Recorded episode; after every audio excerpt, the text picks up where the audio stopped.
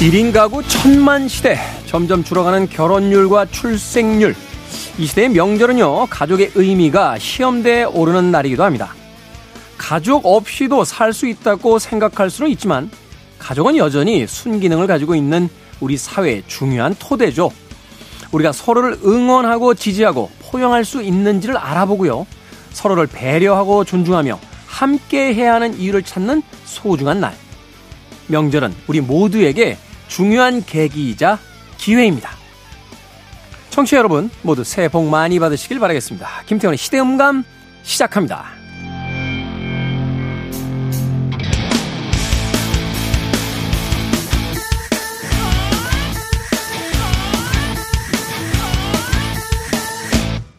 그래도 주말은 온다. 시대를 읽는 음악 감상의 시대음감 김태훈입니다. 자, 1인 가구가 무려 41%를 넘어가는 시대를 살고 있습니다. 이런 시대에 가족 간의 의미는 과거에 비해서 쇠퇴할 수밖에 없죠. 사실 이 명절의 휴일들을 단순한 연휴로만 생각하게 되면 어, 고향에 있는 부모님을 찾아가거나 또 결혼에 의해서 시댁과 친정 혹은 처갓집에 이제 가야 되는 이 날이 조금은 번거롭게 느껴지는 사람도 있을 겁니다. 가족의 의미가 뒷받침되지 못한 채 형식만 남는 그런 명절이 될 수 있으니까요. 하지만 생각해보면 가족이라는 존재는 세상에 모두 등을 돌렸을 때 유일하게 내 편이 되줄 수 있는 바로 영원히 믿을 수 있는 누군가가 아닐까 하는 생각 다시 한번 해보게 돼요. 우리가 우스갯소리 중에 그런 이야기 하죠. 아파 보니 혼자 있을 때 서럽더라 하는 이야기 하게 됩니다. 살다 보면 수많은 일들 우리의 계획과는 다르게 예, 맞부딪히거나 또는 어, 좌절하게 되는 순간을 만날 때가 있는데 그때 우리 머릿속에 제일 먼저 떠오르는 것 그건 아마도 가족이 아닐까 하는 생각을 해보게 돼요. 자, 1인 가구가 점점 늘어나고 있고 가족 간의 유대감이 과거만큼 강하지는 않다 하더라도 이 명절을 기회 삼아서 서로에게 못다했던 이야기들 조금씩 나누고요. 물론 덕담입니다. 잔소리라든지 꼬치꼬치 캐묻는 어떤 궁금증에 대한 질문이 아니고 또 이 시기를 통해서 조금은 소홀했던 그 가족 간의 아, 연대와 또 애정을 한 번쯤 만들어보는 그런 계기를 삼아보는 건 어떨까 하는 생각 해보게 됐습니다. 자, 김태훈의 시대음감, 시대 이슈들 새로운 시선과 음악으로 풀어봅니다. 토요일과 일요일, 일라디오에서는 낮 2시 5분, 밤 10시 5분 하루에 두 번 방송이 되고요. 한민족 방송에서는 낮 1시 10분 방송이 됩니다. 팟캐스트로는 언제 어디서든 함께 하실 수 있습니다. 자, 체인스모커스의 음악 듣습니다. 패밀리.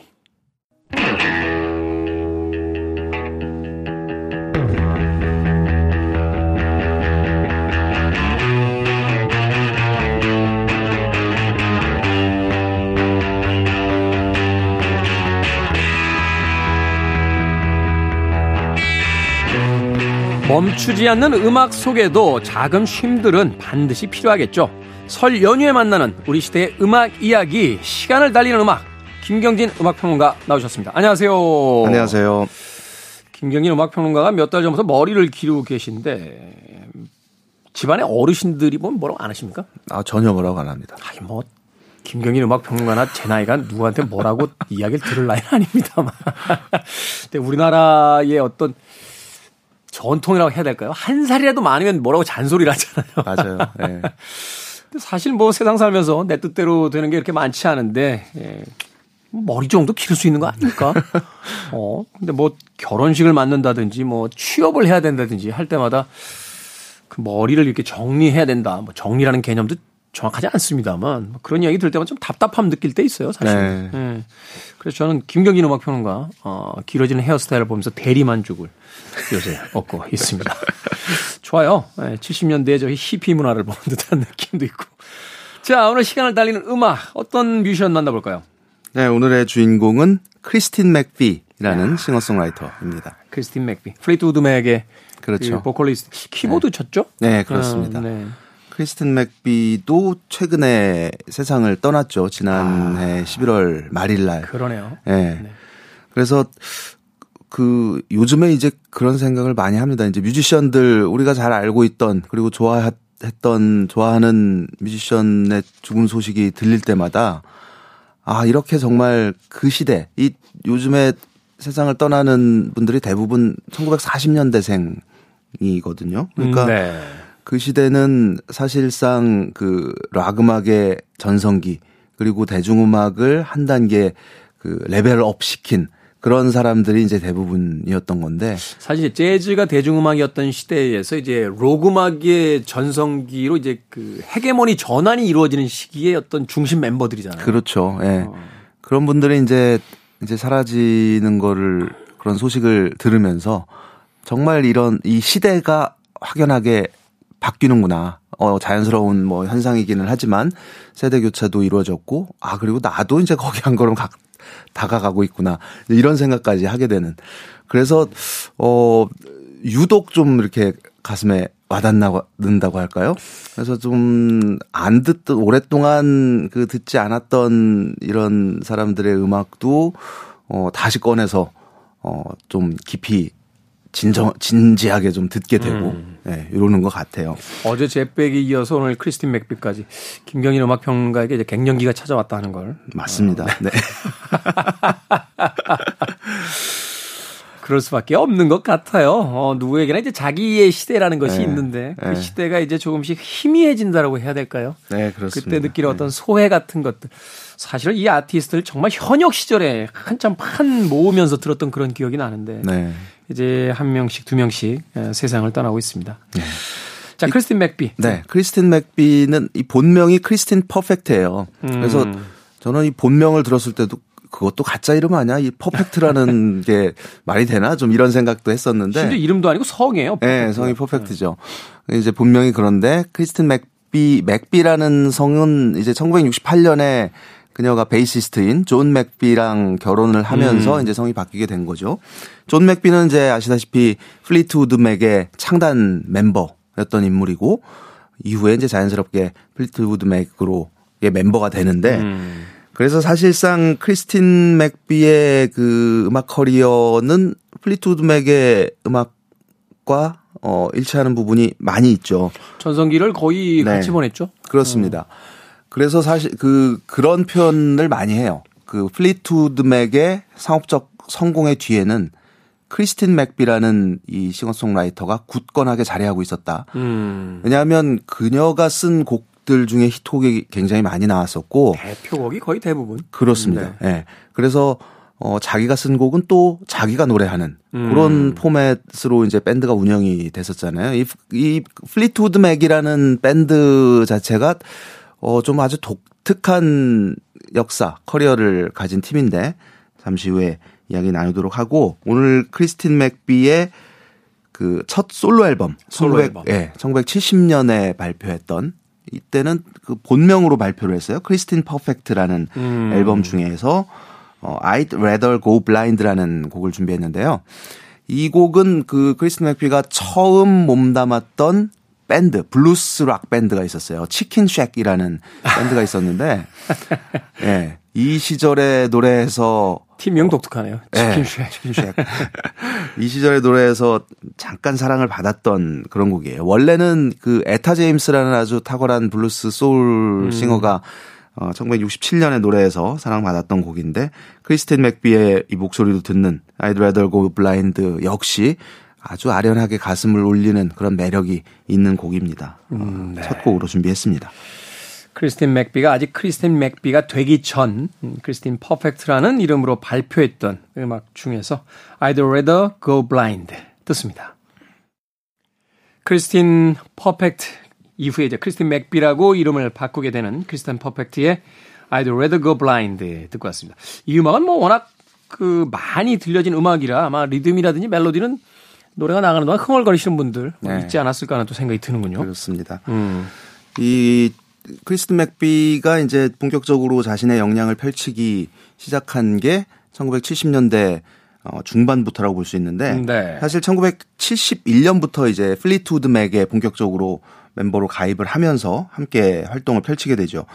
사실 플리트우드 맥은 참 이 아까 말씀드렸던 것처럼 독특하다고밖에 할 수 없는 그 커리어를 가지고 있는 게 원래 이제 피터 그린이라는 기타리스트가 어, 핵심 멤버로 초창기 밴드를 이끌었었죠. 근데 음. 이 밴드를 처음 결성하고 그 이름을 만들었던 그 아티스트가 그 크리스틴 맥비의 남편인 베이시스트 존 맥비 그리고 존 맥비. 드러머인 믹 플리트우드입니다. 음. 그래서 이 두 사람의 이름을 따서 이제 밴드명이 나온 건데 처음 피터 그린 시절에 이 밴드의 정체성은 블루스였어요. 블루스 락 밴드. 음. 그리고 이, 이 당시의 음악을 크리스틴 맥비가 굉장히 좋아했다고 합니다. 네.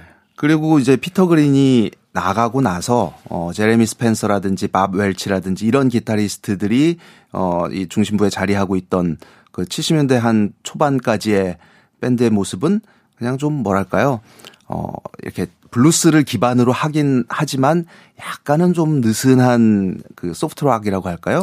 사실 이제 네. 제레미 스펜서나 그 어, 그 거쳐한 기타리스트들 이후에 솔로 활동하는 걸 보면 약간 대중적인 팝 음악적 뉘앙스가 강하잖아요. 그렇죠. 네. 네. 네. 그래서 어, 이때는 뭐 사실은 70년대 초반에는 상업적으로도 이렇게 또는 음악적으로도 크게 주목을 받지는 못했습니다. 그러다가 음. 밴드가 이제 원래 영국 밴드인데 다 멤버들도 영국 사람이고 갑자기 74년에 미국으로 이주를 해요. 음. 네, 따뜻한 캘리포니아가 그리워 이러면서 캘리포니아로 이주를 합니다. 그곳에서 미국인 기타리스트인 린지 버킹엄 린지 그리고 당시 이제 연인 관계였던 역시 미국인 보컬리스트인 스티비 닉스 이 두 사람이 밴드에 가입을 하면서 어 밴드의 새로운 전환기가 시작이 됩니다. 음, 네. 그러니까 어 영국의 블루스 락 밴드라는 정체성에서 이제 미국의 팝 락 밴드로 정체성이 완전히 바뀌게 된 거죠. 그리고 이때부터 네. 리듬도 좀 가벼워지지 않습니까? 그, 그렇습니다. 네, 네. 네. 완전히 다른 음악으로 어 바뀌게 되는데 그 이 밴드의 그 뭐랄까요? 어떤 방침이랄까요? 어, 자기가 쓴 노래는 자기가 부른다, 대체로. 근데 이 다섯 명의 멤버들 중에서 세 명이 곡을 썼어요. 네. 어, 기타리스트인 린지 버킹엄, 그리고 스티비 닉스도 곡을 썼고, 네. 그리고 크리스틴 맥비의 역할이 또 두드러지기 시작하죠. 그래서 크리스틴 맥비가 부른 곡들은 이제 그녀가 쓴 작곡한 곡이라고 보셔도 되는데 그 고 70년대 중반에 그 플리트우드 맥 시절에 크리스틴 맥비의 어떤 성향이랄까 음. 어 싱어로서 또는 곡자로서 작곡자로서의 역량을 아주 잘 볼 수 있는 두 곡을 준비를 했습니다. 1975년에 발표했던 플리트우드 맥 어, 이라는 앨범 중에서 Warm Ways라는 곡 네. 그리고 1977년에 발표됐던 뭐 두 말이 필요 없는 걸작이면서 어마어마한 상업적 성공을 거둔 작품이죠. Rumours라는 앨범에 담긴 Songbird라는 곡 음. 이렇게 두 곡을 준비했습니다. 플리트우드 맥이라고 하는 이제 동명 타이틀의 음반 이 곡을 이 음반을 통해서 이제 플리트우드 맥이 이제 어떤 정체성을 그렇죠. 드러내게 되고 이제 Rumours야 뭐 설명이 필요 없죠. 네. 팝 역사에서 가장 위대한 음반 중에 하나고 또 엄청난 판매고를 당시도 그렇고 뭐 지금까지도 계속해서 이게 어. 한 4천만 장이 팔렸으니까 뭐. 사실 이게 네. 그렇게까지 팔릴 정도로 대중적인 음악이냐 그렇게는 생각이 잘 안 되는데도 네. 뭐 엄청난 판매고를 기록할 만큼 음, 인기를 얻었던 음반이었습니다. 자, 플리트우드 맥의 동명 타이틀 음반 1975년도 발표작 중에서 Warm Ways 그리고 77년도 Rumours 음반 중에서 Songbird 두 곡 다 크리스틴 맥비의 네. 보컬로 그렇습니다. 감상하시겠습니다. 김태훈의 시대 음감, 김경진 음악평론가와 함께하는 우리 시대의 음악 이야기, 시간을 달리는 음악 함께하고 계십니다. 오늘 영국의 전설적인 밴드죠. 플리트우드 맥의 키보디스트이자 보컬리스트 크리스틴 맥비의 음악들 만나보고 있습니다. 두 곡의 음악 이어서 듣고 왔습니다. 아, Warm Ways 그리고 Songbird 플리트우드 맥의 예, 그룹의 일원으로서 작곡을 했고 또 보컬을 선보였던 그런 음악이었습니다. 이 플리트우드 맥 이 시절 특히 이제 이 시기 플리트우드 맥의 음악은 굉장히 다채롭습니다. 음, 일단은 네. 세 명이 번갈아 가면서 노래를 하니까 일단 다양할 수밖에 없고 각자의 좀 어떤 성향에 따른 어그 색깔이 곡을 통해서 나오기도 하죠. 이게 사실 긴장 안 하면요. 네. 깜빡할 때가 있어요. 네, 스티븐 닉스는 네. 약간 또 이렇게 좀 더 뭐라고 할까 약간 더 그 허스키해서 네. 이렇게 날카로운 네. 삐죽삐죽거리는 목소리고 네, 네. 크리스틴 맥비는 상대적으로 약간 부드러운 톤인데 그렇습니다. 네. 아무 생각 없이 듣다 보면 네. 누구지? 하고서 아, 이렇게 네, 착각을 할 때가 가끔 있습니다. 네.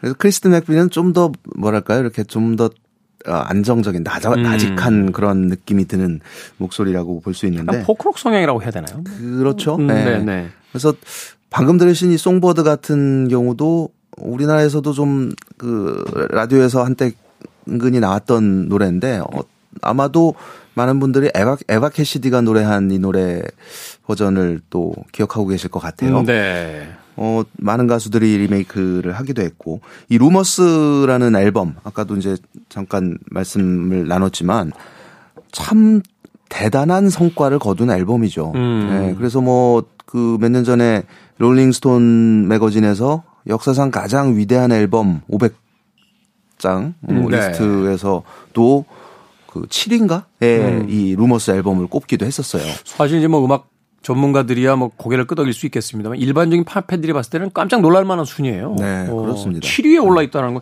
그러나 네. 이제 탑10 안에 이 음반이 들어가 있다는 건 네.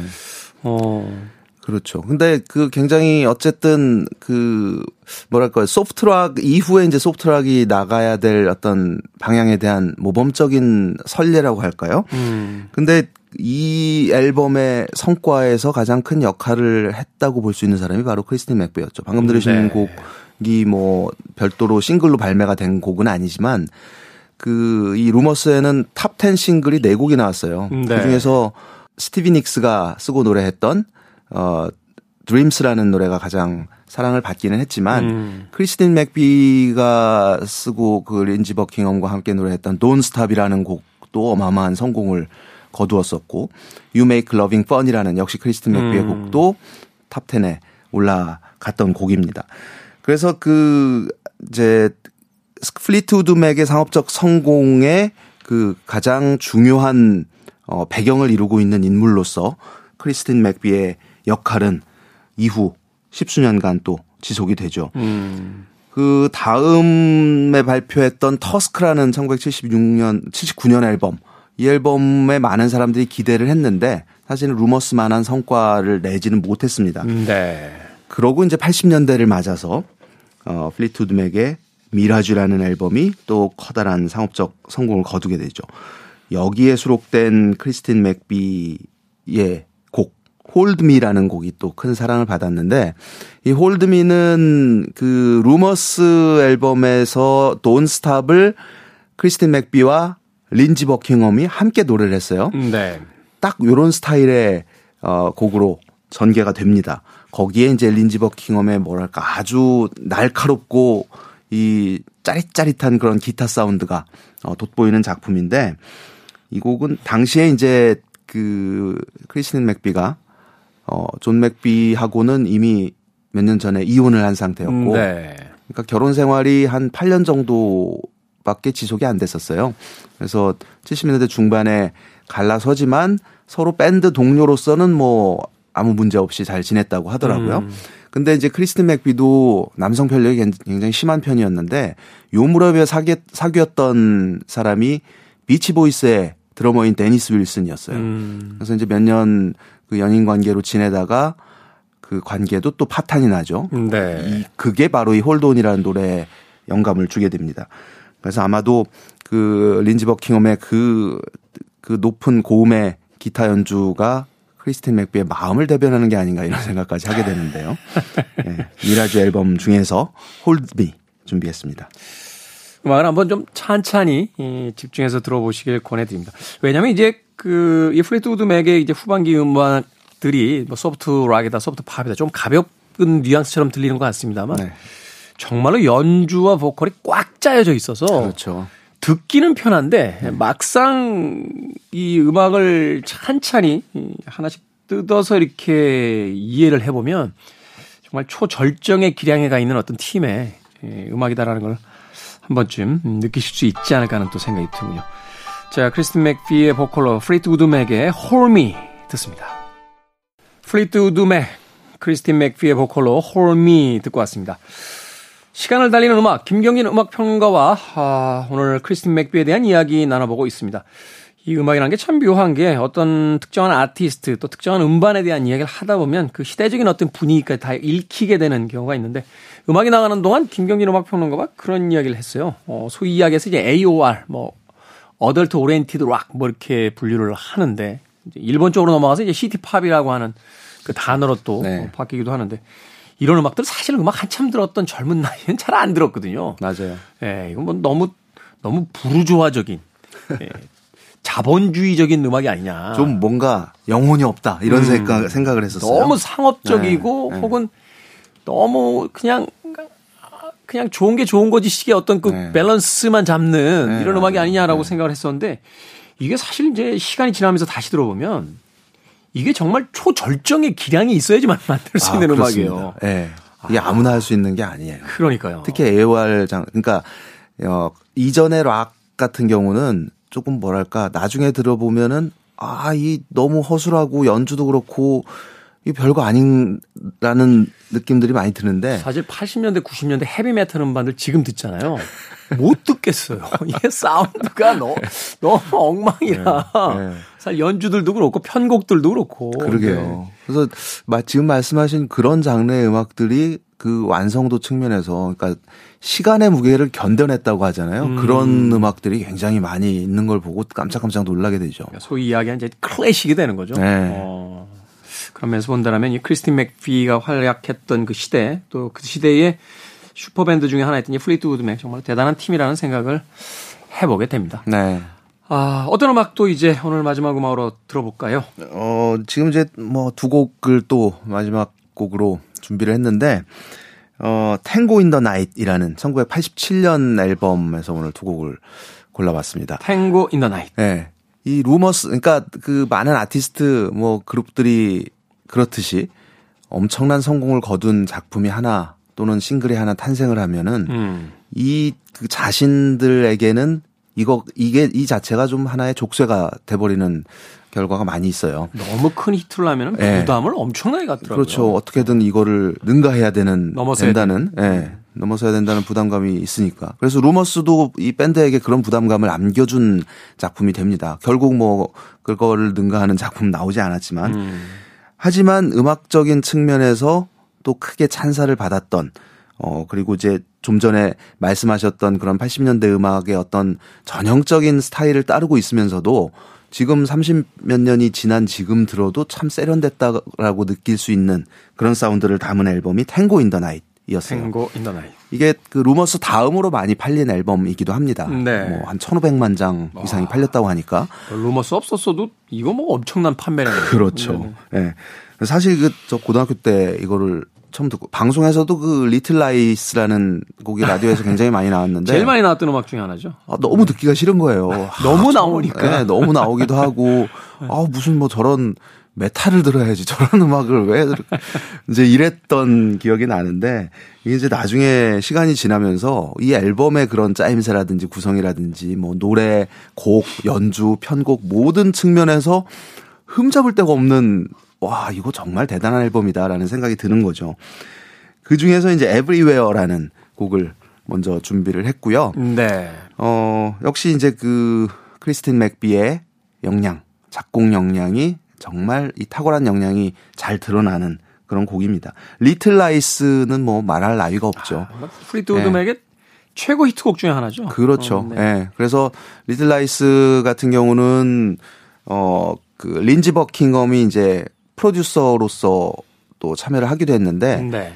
그 당시에 그런 이야기 어, 어떤 그 롤링스톤 매거진이었나 이런 그 매체에서 그런 표현을 합니다.